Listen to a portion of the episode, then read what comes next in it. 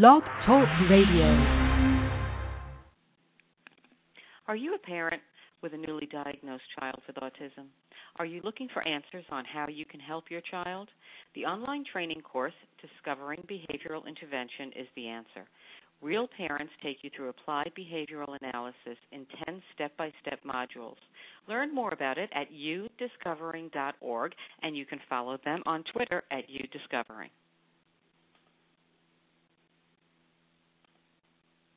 Blog Talk Radio.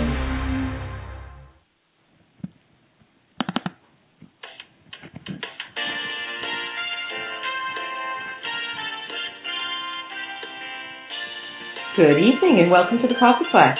The Coffee Klatch and Special Needs Talk Radio Network feature outstanding programming for the special needs community. Our team of hosts provide educational interviews. Our shows are not designed to provide listeners with specific or personal medical, legal, or professional service or advice.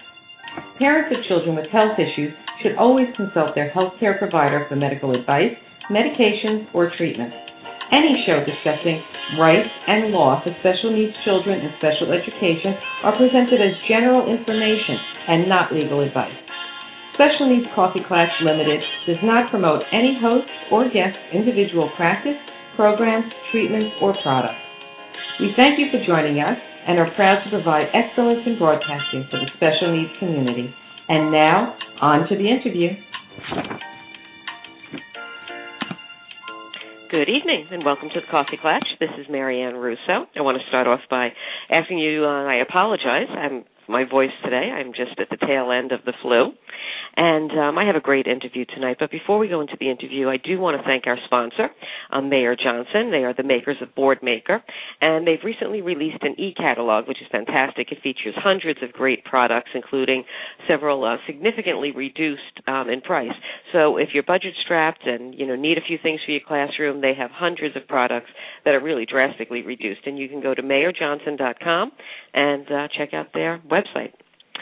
Um, today, we are going to be discussing concussions and uh, mild uh, brain injuries. And, you know, often parents dismiss the significance of concussions uh, by not understanding what's happening in the brain of their children or their teens.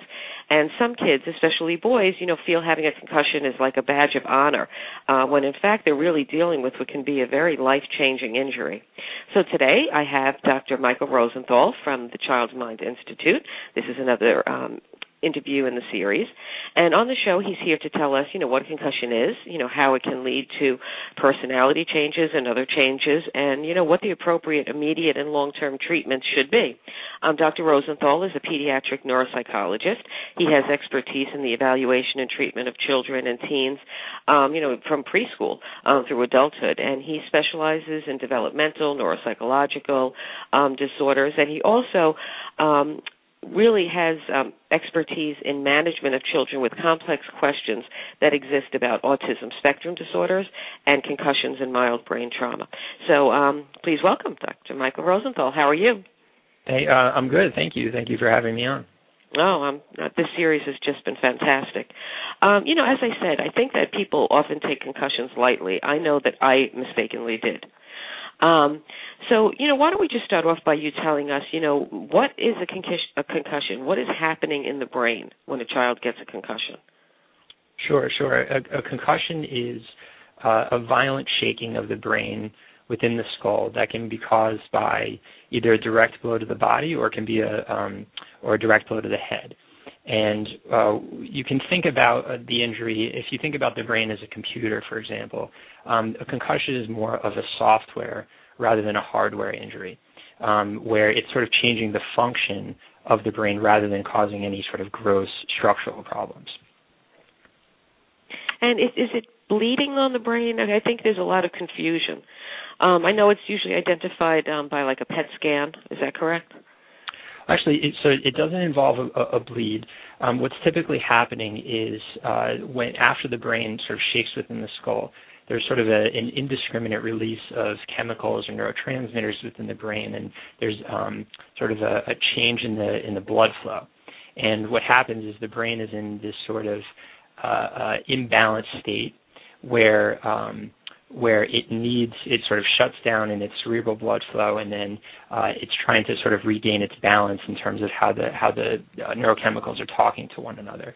And this imbalance actually creates or is associated with some of the symptoms that you commonly see in the injury.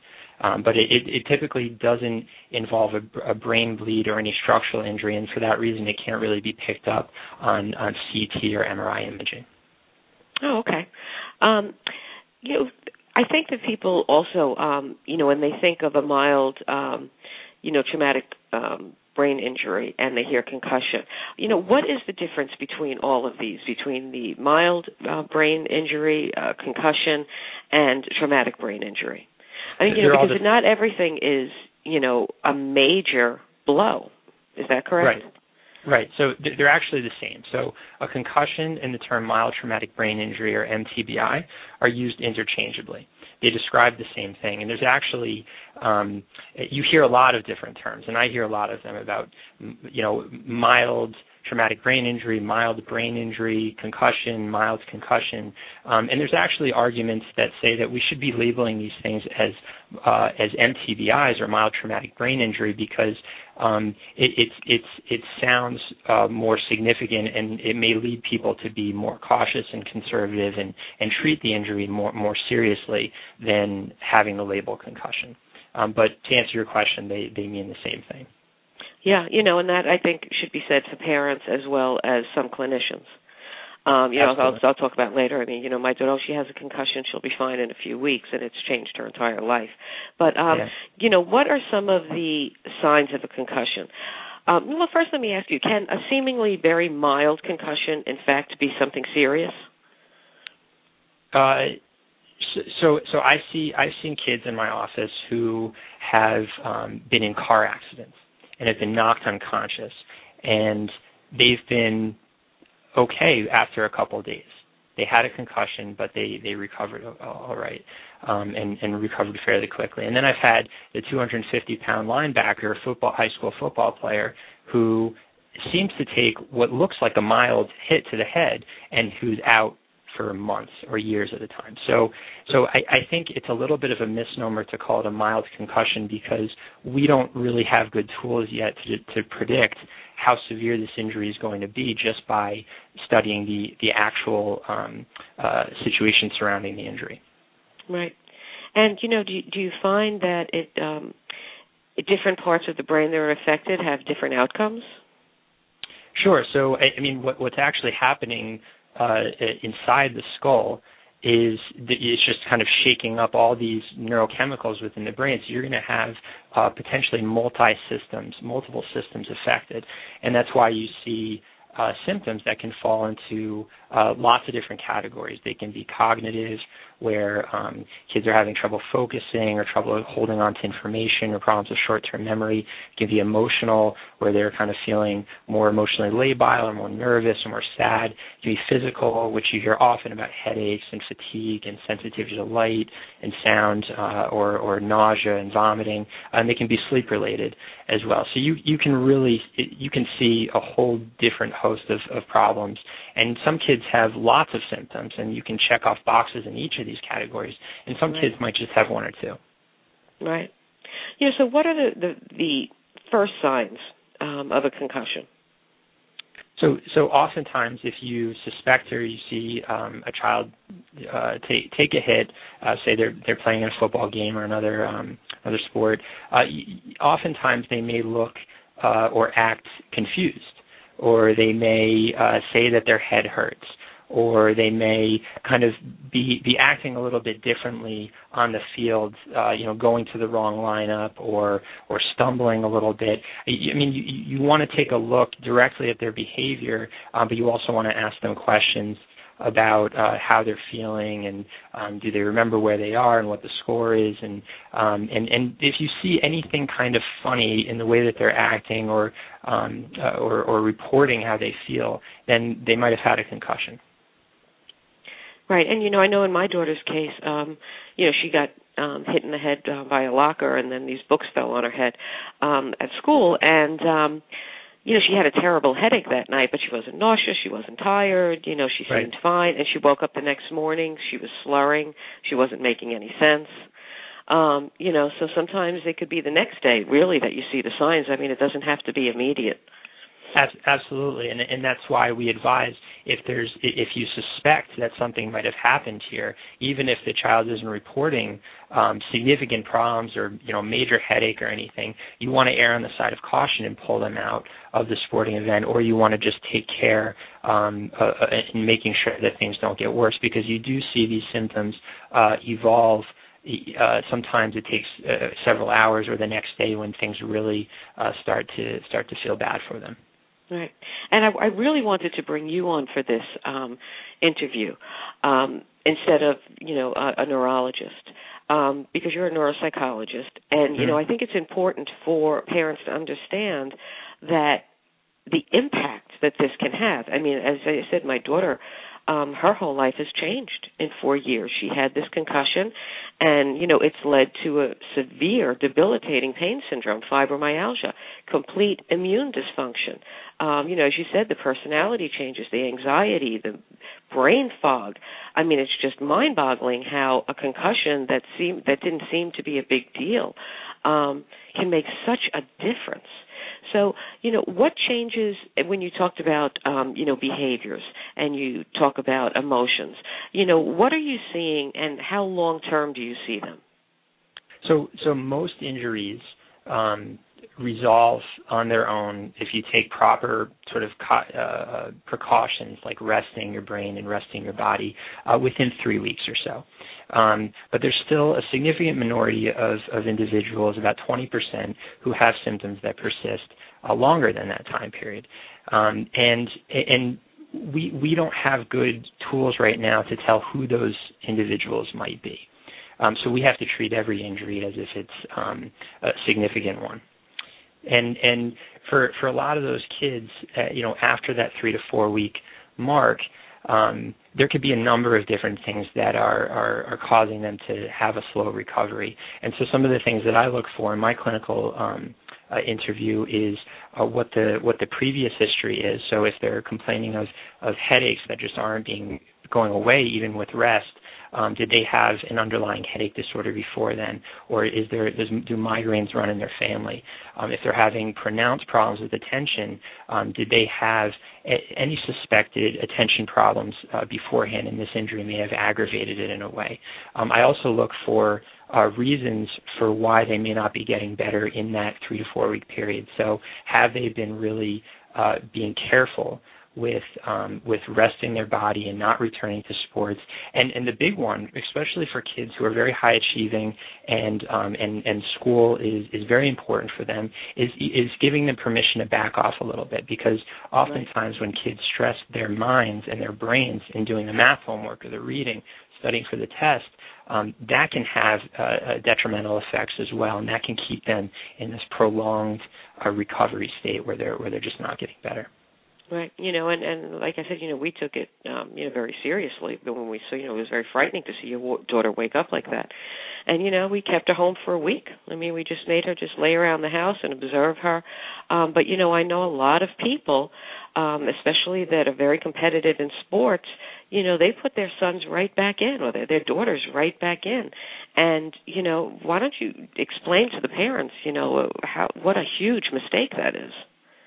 Yeah, I, I, I have this conversation often. I mean, I have both conversations with different types of parents and different types of kids. There's the there's the parents who might be o- almost overprotective of their kids, and I'm saying, you know, it, it's okay. He's actually or she's actually doing all right, and we can let out the rope a little bit and and, and let them practice a little bit. Um, uh, you know, when they are recovered, and then you have the other side of the coin, which is um, uh, uh parents and oftentimes the athletes themselves who are just over eager to jump back in and aren't really um, uh, giving this the uh, the attention that it deserves and, and, the significance that it deserves, it being a, a head injury. Right. And post concussion syndrome is very common. I mean, oftentimes after you have um, a concussion, um, you'll have symptoms for a while. I know that that's when my daughter developed her migraines. And, um, you know, when would you say how long would you say a period of time would you just attribute these things to post uh, concussion syndrome and when is it time to start looking a little further So post concussion syndrome is, is is after that sort of three to four week mark when you have symptoms that are persisting and aren't getting better. Um, that's when it's sort of given that label. Um, you know, when when you get to that point, um, and and I'm dealing with a kid who is not is not making progress even when they're following my recommendations of taking it easy physically and cognitively um, that's when you start thinking about other types of proactive types of interventions. Um, so referral to a neurologist for possible medication management. Um, there's there's research to support vestibular uh, rehabilitation for kids who have persistent balance problems. Um, there's new research that's coming out about um, doing sort of a controlled physical activity regimen in almost a rehabbing of the brain itself um, mm-hmm. that's that showed some promise. So you know these are these are certainly things that um, that we're still learning more about, um, but I've seen them be successful in kids.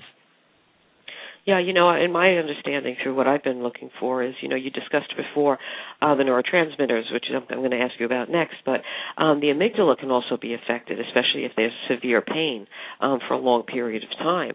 Um, and you know, my understanding is that's why these controlled exercises and other programs also work because they retrain, uh, you know, the amygdala, that portion of the brain. But you mentioned before that the neurotransmitters are affected. So, uh, are are they the most common neurotransmitters like dopamine, norepinephrine, serotonin, or are there other types of um, chemicals involved?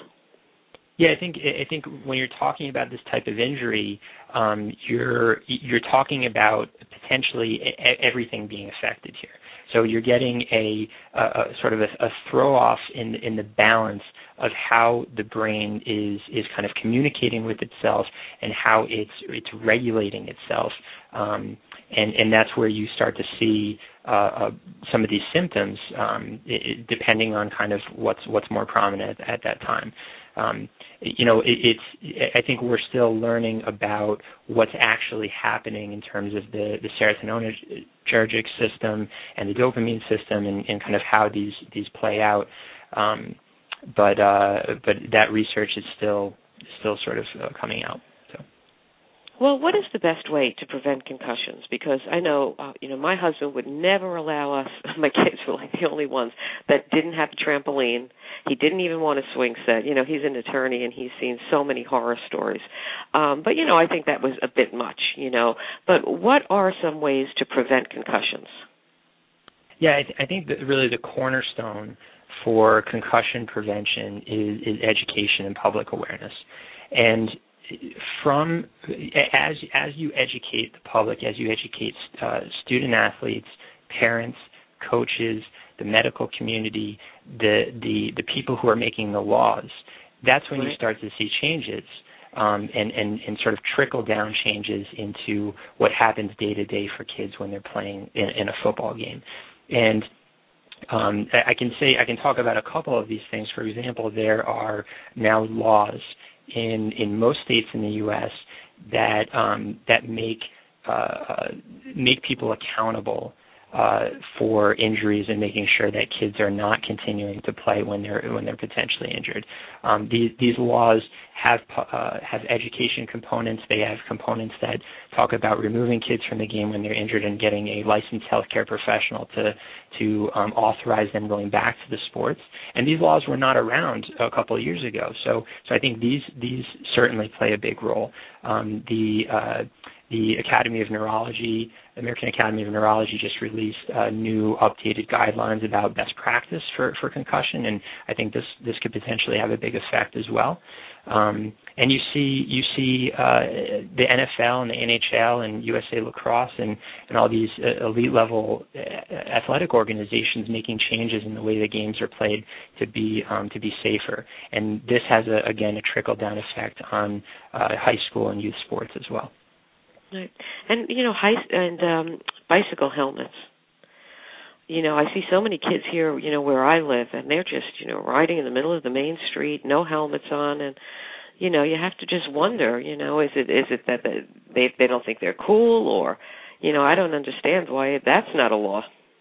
Yeah, again, I, I think the mentality is changing. Um, I, I agree with you. It, it's it's scary when when you see that happening, and um, I, I think one of the examples I, I can think of is that uh, NFL players uh, in the past were were not really speaking up about these injuries or other other professional athletes. And now they're they're they're voicing their concerns and they're talking about the injuries. They're more open about it. Um and, and some athletes are even saying you know I wouldn't let my kid play play football you know they're making a serious point about it and then other kids are and then kids who are in high school and, and, and school age are listening to them and saying, oh, you know what, maybe this is a cool thing to to pay attention to. And so I think you're you're seeing a, a sort of a change or a shift in how kids are thinking about uh, uh, protecting your head. Well, that's that's great. Um, you know, what would you, um, you know, to end the interview, I just want, um, you know, if you could give a little advice to a parent, um, you know, if their child is very active in sports or, um, you know, is very, um, you know, very stressed out, um, what recommendations would you give them for when they should really seek some help? I think certainly if you suspect that your child has had an injury, or um, if you directly witnessed it, or even if they're kind of acting uh, different and you you suspect that they may have taken an injury but you didn't actually see it. I, I think you know the first point of contact is to go to your pediatrician um, and, and talk to them about what happened and your pediatrician um, you know will will evaluate them and, and hopefully will will be informed to be able to give you some some advice on how to make sure that they they stay healthy. Um, and you know if if the and then there's different levels of kind of um, a specialty care that you can you can look into uh, if you are are really concerned about this. Well, Dr. Rosenthal, thank you for joining us. Yeah, th- thank you for having me. No, this is great. And you know, parents really, if you know, you just need to be so careful. It really can be, you know, this uh, something you may think is insignificant can be absolutely life changing. So, as I end the show each Sunday, you are your child's best advocate. If not you, then who? Become an informed, educated parent here at the Coffee Klatch. Thank you again to Mayer Johnson, and of course, thank you to the Child Mind Institute. Go over to their website; it's unbelievable. Dr. Rosenthal, do you have a blog on their website? Um, I, I believe my my profile is up there, but the um, I think the Child Mind website itself has a lot of great resources that speak to this issue and, and other child mental health uh, issues yeah, as well. it's it's one of my favorite websites. Okay, well, thank you very much. Have a great night, everyone. All right, thanks.